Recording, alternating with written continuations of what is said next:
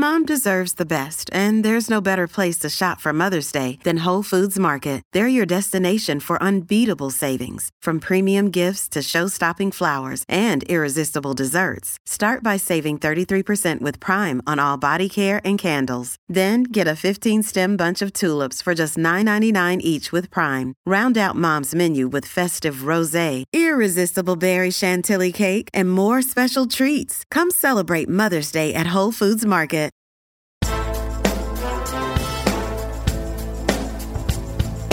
Welcome to Felony Friday, a presentation of the Lions of Liberty podcast. Here is your host, John Odermatt. Felons, friends, and freedom lovers, welcome back to the Felony Friday podcast. This is the show where we focus on injustices in the broken criminal justice system with a new episode published every Friday. We have another great show today with another awesome guest, but before I introduce my guest, I want to remind our listeners where they can find the show notes for today's show. Go to lionsofliberty.com slash ff5. Everything we talk about on today's show can be found there. lionsofliberty.com slash ff5. Today's guest on the Felony Friday podcast is Jeffrey Tucker. Jeffrey is the founder of Liberty.me, which is a global liberty community with advanced social and publishing features. He's also Director of Digital Development for the Foundation of Economic Education, Executive Director of Laissez Faire Books, Research Fellow at the Acton Institute, Policy Advisor of the Heartland Institute, founder of the Cryptocurrency Conference, and author of five books. He's written 150 introductions for books and many thousands of articles appearing all over the interwebs. His latest book is called Bit by Bit How P2P is Freeing the World. And with all of this going on, Jeffrey has somehow found a little bit of time to sit down and have a conversation here on the Felony Friday podcast. So, Jeffrey Tucker, welcome to the Felony Friday podcast. Thank you so much for inviting me. I understand our topic today is something I care about very intensely. It's, I'm, I'm glad that uh, you've decided to have this podcast. We're glad that you took a little time out of your busy schedule there to sit down with us. And uh, as you mentioned, we're going to be talking about uh, something very important and uh, maybe a little bit of controversial in some libertarian circles. We're going to be talking about drinking age laws. And to be uh, more specific, Jeffrey wrote an article earlier this month. This is January 2016, titled Finally Some Drinking Age Progress. Before we get to talking about that article and before we get to talking about uh, the drinking age laws in general, I just wanted to maybe get a little bit of background information on you. I know you've appeared before on the Lions of Liberty podcast hosted by Marc Clair. That was probably about two years ago. It's crazy how fast the time flies by. And I will post that full interview in the show notes. But if you could just give a, uh, a short, brief overview and kind of share with our audience um, how you first became involved in the liberty movement and why liberty is, important I you. was an economics major in college and bumped into a wonderful book by Hans Sennholz on the interwar inflation in Germany. And I read that chapter and I realized for the first time just how connected economics was to the status of humanity itself. You know, but bad economic environment can unravel a culture and send people into the arms of a dictator, you know, and and nearly blow up the world and good economics can cause human beings to flourish and live longer and to be healthier and happier. And and I realized that uh, within economics I could find sort of the the keys to all of the stuff in life that really matters. And you know i gradually came to realize that it was all about freedom really in the end. If you have freedom meaning the absence of uh, state control then uh, humanity can find ways to organize itself and create property rights and and institutions that civilize life and make life so much better. So i i've never lost track of that message. I, I believe in it and I'm attached myself to the liberal revolution that began in the late Middle Ages, and I've spent a lifetime reading it in this literature because I think it's just profoundly important. Also, weirdly, people forget it too often. You know, they forget this core message that we should be free. And the right forgets it, the left forgets it. We keep being buffeted around by politics. And I just feel this very intense calling in it. And I've felt it all my life to, to do what I can to kind of you know, to research and get the message out there and to inspire people to fight for liberty because uh, I think it's the the thing that makes life wonderful. That it is, that it is, and that's why I have this podcast to fight for liberty to educate people on some of the injustices that we have in our criminal justice system right now. And I want to pivot right now and start to talk about the drinking age, drinking age laws, and really, you know, maybe some people in the in the liberty movement might question why the focus on this topic uh, with so many things like uh, that are a catastrophe, such as foreign policy, our monetary policy, the war on drugs, to name a few. Why focus on writing an article about changing the drinking age law? Well, there is the injustice associated with it. You know, you're taking people who are, you know, 16, basically 16 to 21, this very critical age group. Prohibition has been imposed on this age group in a particularly wicked way with all of its intended consequences of criminality and corruption and sneaking around and, and abuse. Uh, you know, this group doesn't have the power to lobby against the legislation. You know, they don't have any political power of any sophistication at all. So they're really minorities that are truly oppressed. And in the 30 years since this law has been imposed, we've seen just outrageous levels of corruption sort of enter into this age group at a time when people should be starting to you know focus on adulthood. The state plunges them back into an absurd childhood even though they're away from parents you know even though they're taking on other kinds of adult responsibilities like paying bills or you know whatever. Uh, they're still not allowed to saddle up to a bar and grab a beer. As you discussed in the article um, there's bills in New Hampshire and Minnesota and California that, to varying degrees, would lower the drinking age to 18 years old. And of course, throughout the world, the, the drinking age is, is 18 or even lower in many countries.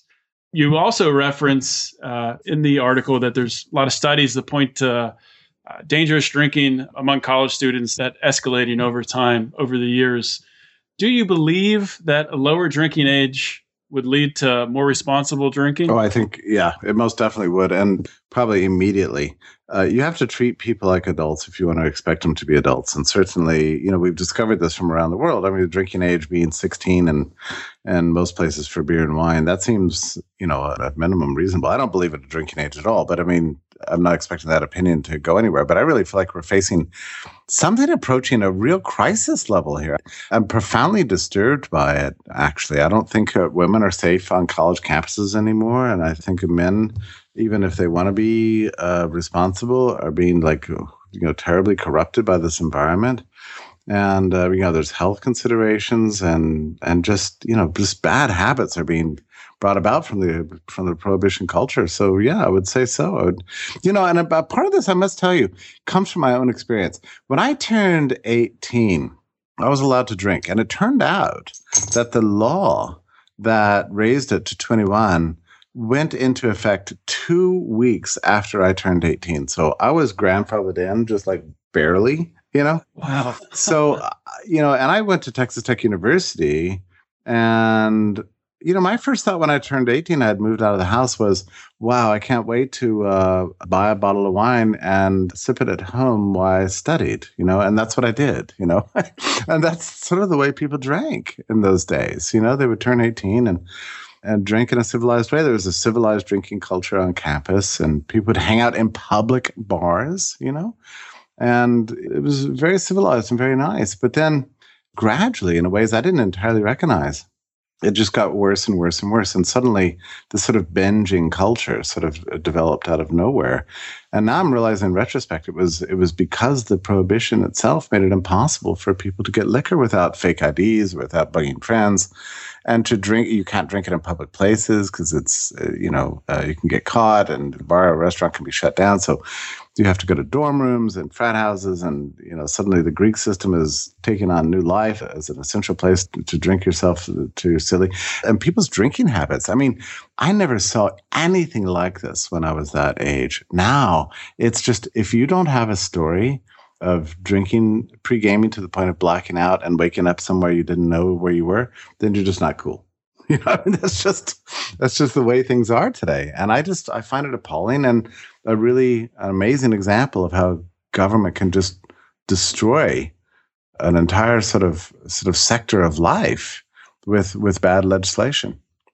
Jeffrey, you're you're absolutely right in that aspect. I'm a little bit younger than you. I was I graduated from college in 2006, so I lived this. I lived through this. I myself drank in excess way too often, probably, and so you know everyone around me was doing it as well. But it's not something that really stopped. You know, when people turned 21. Right. Right it's sort of ingrained in the culture now that it's now carried over into the bars. Yeah, I think that's really true. And let's face it, there are always going to be people that abuse alcohol, and, and I get that, and that's just normal. But I think by removing some of the elements of secretiveness and danger and the presumption of immaturity, then you, you remove a, a, sizable element of that which gets people into such trouble. And really, it's none of my business a person wants to, you know, drink to the point of blacking out. I mean, that's always gone on in history and it always will. But for this to be so habitual, I mean, the statistics on it are shocking. It's something like, I don't know, I was reading them the other day. It's like two thirds of people in this age group admit to having been binge drinking it in the last month. I mean, it's it's like a become a way of life. Yeah, it's it's uh it's frightening. Yeah, really. it it is, and it's crazy. And like you say, it carries over because this is how people learn to drink. Instead of learning to drink responsibly, they began to associate drinking with with this weird effect of like putting on a new personality, you know, and drinking to the point that you're just, uh, you know, just bleary eyed silly and doing insane things that you're definitely going to regret the next day and so on. They associate it too with their first sexual experiences. You're like, oh God, you know, I was blitzed out of my mind and I fucked so and so. You and you know, it's the, all the cultural associations with drinking and the abuse that's associated with it. I think a lot of that would at least begin to diminish. And finally, over time, I think we could develop more of a European style drinking culture, which we definitely don't have. You know, why am I speaking out of it? It is basically because people in that age group, they don't want to talk about it. I mean, they spend their lives sneaking around. They've got fake IDs. They're bugging their friends for drinks. You know, they're always sort of breaking bad. And so they can't openly advocate for this position, you know? So I feel like it's kind of up to adults to pick it up, pick up the mantle and say, these kids have rights. These kids should be treated like adults. And if you free up the market and get rid of these, this preposterous experiment in prohibition, then we'll sort of work our way towards more civilized culture. I'm curious to get your input on if you think that maybe some other state interventions, other, uh, let me just bring up an example. So, students attending college, most today take student loans.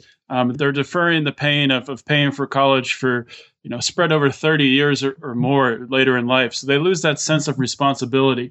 Do you think um, that has something to do with building this culture up? When so many more kids today than maybe 10 20 30 years ago when they go to college you know kids 20 years ago used to get a full-time job and they would have to pay for some of their college today a lot of kids are taking loans not working and just partying do you think that plays into it somewhat? i think you make a really good point and it's like all these things it's dumb to just isolate one thing you know it's a whole kind of conspiracy of things that plays into it but you're exactly right you can't work your way through college anymore which is a serious problem because that was part of what happened when you left mom and dad. You were sort of on your own and you had to learn to balance your checkbook. You had to learn to budget your finances and be careful about every penny you spent.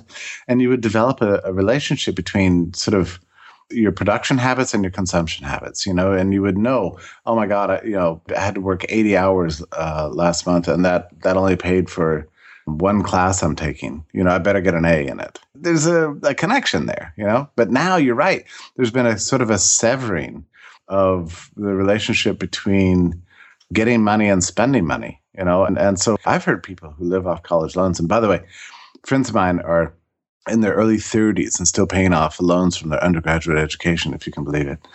They tell me that, like, when they were in college, they had no clue about what you know, $10,000 meant or what mm-hmm. $30,000 is. They're just these abstract numbers.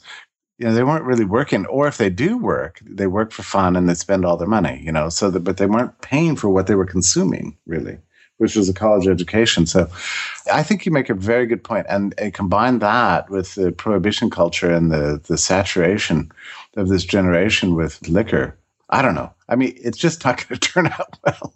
I don't know what else to say. Uh, yeah, the data certainly is not trending in the right no. direction. That's but, that's for sure. Interesting. I'm curious about this because, I mean, truly, we, John, we are at the very outset of this debate. I mean, it's just now being talked about for the first time. We've been through 30 years of this nonsense, and just now we're starting to like pay attention. So we've got this a few states playing around with the idea of like, well, gosh, maybe it would be better if a 19 year old could go into a bar and drink like an adult. Maybe that's better than being trapped in a dorm room with Four Lokos or whatever, you know? And mm-hmm. uh, so there's some legislation being proposed, but, you know, I'm not optimistic about it. I mean, I think there are only three states that are toying with the idea at all. And I, I don't believe between now and November we'll get to the point where um, this legislation will pass, but at least it's being discussed. And I'm very curious about, like, what are the conditions under which the drinking age will be lowered? And it's actually difficult to imagine, isn't it? And yet, we have to remember that back in the 1920s, you know, this is the country that sought to abolish the production and consumption and trafficking in alcohol for everyone, you know, which is just amazing, you know, that anybody would presume that. But they did. And the country more or less saw the error of its ways, saw the corruption was too deep, that uh, the abuse was too intense, that the poisonings were, were too dangerous. And and finally people said this is stupid. Let's get rid of it. And you know the president who got rid of it right? I mean it's actually ironic. It was fdr of all people.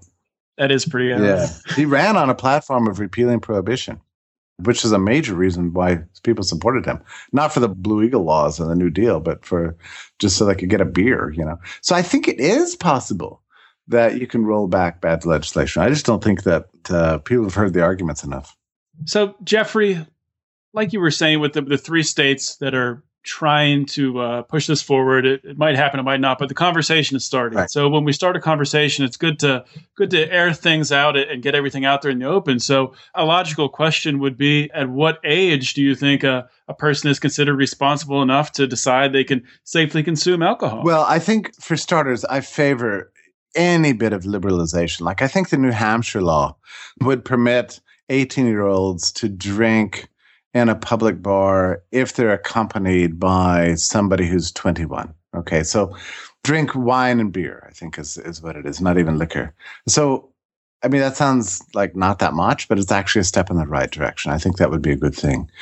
The California uh, laws is the best one, which just liberalizes all wine, beer, liquor, everything for everybody 18 unaccompanied by adult. I mean, I think that's a really good step. And that just, and that's not a radical uh, position. That's what we were doing 30 years ago. And it was working just fine. And generations were raised on that. I mean, that, you know, ever since the end of prohibition, that was just the normal way. In most countries, though, around the world, the age is 16 for wine and beer and then 18 for liquor. And that sounds very reasonable to me. But I also I'm not a teetotaler, and I think it's perfectly reasonable to follow the American tradition, which, you know, in the 19th century and 18th century, drinking was just part of life. It's what you use to purify your water. It was essential for just getting through life. And I, I don't really believe that it's wrong for like a 12 year old to drink, you know, a wine or a nine year old to have a, a hot toddy when they're sick. I mean, I just don't believe in all this stuff. I, so I don't, I don't really think there should be any restrictions at all. And I'd like to get to that point in history. I mean, ultimately, we have to have a society where people are able to manage themselves, and you have to have a government that, you know, more or less trusts people to manage their lives. And that's where I'd like to get to. So you do believe that there is a role for government to regulate the drinking laws? Well, I would rather there not be one, but so long as there is one, I'd like it to be as liberal as possible you know, whatever that is. And any amount of liberalization at this point would be good. Right. Because it, it's hard to really imagine our, our, current structure with our huge, huge, enormous federal government. But in a more free society, maybe if we had, yeah. you know, smaller communities, or if you want to call them, you know, property owners associations, if you had a group of people that wanted to come together and decide on a common age where they're going to allow oh, their sure, children sure, to sure. drink. That's nothing wrong. You could have some that are maybe they don't want to allow people to drink until they're 25. Sure, sure. Or, well, you could imagine if we had a free market in healthcare, there'd be plenty of insurance companies that would be out there to, giving you health coverage at very, very low rates, provided you don't smoke or drink. I mean, that would be common. I could totally see that. I mean, if you're absolutely, you know, if you've got a, a health insurance company run by the Mormons and they're telling you, you know, don't drink, smoke, or, or have coffee, you know, and only marry a Mormon or whatever. I mean, you can have any rules you want. And yeah, there are rules. There are rules all over the place. I mean, there's uh, the uh, society's filled with rules. You know, private communities have tons of rules. And I don't have a problem with that. I mean, as long as you're able to sort of choose your associations, it's not really an issue. And really, that's the beautiful thing about freedom, right? It allows us to experiment not just with lifestyles, but the rules that govern the lifestyles. And we find the best ones, you know, the ones that are most conducive to human flourishing and human responsibility. So you mentioned before about, uh, you know, in a more free society, a, a better world where really there wouldn't be any drinking laws. Um, obviously, if uh, there might be some circumstances where there could be parents that allow their three-year-old kid to drink, and maybe instead of just one hot toddy, it's you know it's drinking many. So how would that be? I guess in an ideal free society, how would that be handled? How would that be prosecuted if parents were to allow their their child to drink too much that would actually damage themselves? Well, I think it would have to be like anything else. You hurt another person, then that's considered a crime. You know. And I don't think that that laws necessarily protect you against that. I mean, the truth is that even with the drinking laws the way they are, anybody today could poison your child with liquor or crack or methamphetamine or whatever. I mean, nothing, laws don't really prohibit behavior. People can kind of do what they want to do. The problem is that bad laws kind of like redirect human behavior and create pockets of, of corruption that are, are strange and unpredictable. So, you know, I would say uh, I don't have much faith in law generally. You know, rules imposed by private communities, you know, that are enforced with compassion and with an eye to results, not just compliance. I think those are much better. Absolutely, absolutely, Jeffrey. I'm going to put you on the spot for one last question here it's not really in line with what we were talking about. It is a little bit, but so uh, if you were at a bar, you walk up to a bar, place your order. What's your drink of choice? Well, it changes every year, and I do it on the calendar year. So last year, I was ordering consistently martinis without any vermouth or any olives or any of that nonsense, but just with a little squeeze of lemon in it. A shaken gin with a little squeeze of lemon. It's clean, it's icy, it's clear, it's crystalline and clarifying. I really enjoyed it for 2015. So 2016 has presented a little bit of a problem for me. I'm trying to figure out what it is. Obviously, life has become more complex and and I think we have to dig a little deeper to something a little more richer and complex of flavor. And I'm tending more and more towards a drink called the Sidecar, actually, which is made of, of brandy and some bitters. Uh, I really like it. I think it's delicious. Look it up, try it out. Maybe you'll. I haven't declared that my drink of 2016, but that's a more and more I'm tending in that direction. There you have it, ladies and gentlemen. The drink of 2016, the sidecar. Try it out. I'm going to try one myself. It sounds delicious. Jeffrey, I wanted to give you an opportunity now to uh, to talk about anything you're working on now. Uh, point people to where they can find you on the old interwebs. Yeah, sure. So I'm I'm doing a lot of work for Liberty.me, and I'm very happy that community is thriving and making so many people so happy. And I love to publish there. My paying gig is uh, the Foundation for Economic Education, doing digital development there. You can follow my work at fee.org uh, digital work, but I also do a lot of writing for them. And I'm finishing up just today an article that I don't know, it's blowing my mind, but I'm slogging through the progressive era history of eugenics and as a foundation for the sort of modern managerial statecraft. And I'm finding things that I never thought I would find. And I'm very excited about this article. I'm I just, I'm finishing it up before midnight tonight and I'll turn it in and it'll be out in a couple of weeks. Well, it might be out at the exact same time this podcast mm. airs, so maybe we'll coordinate. Okay. Thanks again, Jeffrey, for sitting down and spending a little time with us on the Felony Friday podcast. I really do appreciate it. Oh, I'm so glad to be asked, and I appreciate your calling. The show notes for today's show can be found at lionsofliberty.com slash ff5. We will link to Jeffrey's article titled Finally Some Drinking Age Progress we also will link to his previous appearance on the Lions of Liberty podcast, episode 16. Please follow the Lions of Liberty on Facebook and Twitter. Join our private Facebook forum simply by searching Lions of Liberty in the uh, Facebook search bar. Our group will pop right up, and we will be sure to approve you as quickly as possible. Subscribe and rate the show on iTunes. The Felony Friday podcast is one of the shows we offer here at the Lions of Liberty podcast. But when you subscribe, you will get access to all of our great content. We have three shows per week. We publish new shows every Monday, Wednesday, and Friday. The shows feature interviews with our host, Marc Clair. We also have our GOP and Democratic debate reaction shows, which are ongoing right now since there are so many debates during the election season. And we also have our fan favorite libertarians in living rooms drinking liquor, our roundtable discussion where we talk about all things libertarian and all kinds of things that just come up randomly. It's great fun. And if iTunes isn't your thing, you can always subscribe on Stitcher as well. You can also email the show with ideas for uh, future guests, maybe, or if you yourself want to be a guest on the show, you can reach out and email the show at felonyfriday at lionsofliberty.com. I promise I will reply to the email as soon as I possibly can. I will get back to you. Please remember to check out the Felony Friday archive at lionsofliberty.com slash felony Friday. Remember, this podcast is kind of a new thing. Before I had the Felony Friday podcast, it was just a weekly column I did. I did it for about three years. So there's a lot of great uh, content on there, a lot of great articles. I really encourage you to check it out. I put a lot of work into it, and I, I really would appreciate any of your feedback on any of the articles. And for more content for all of our previous podcasts, please check out the podcast archive at Lions of Liberty. This is John Odermatt signing off. We've had a great time today. I've learned a lot. I hope you have too. Always remember to keep your head up and the fires of liberty burning.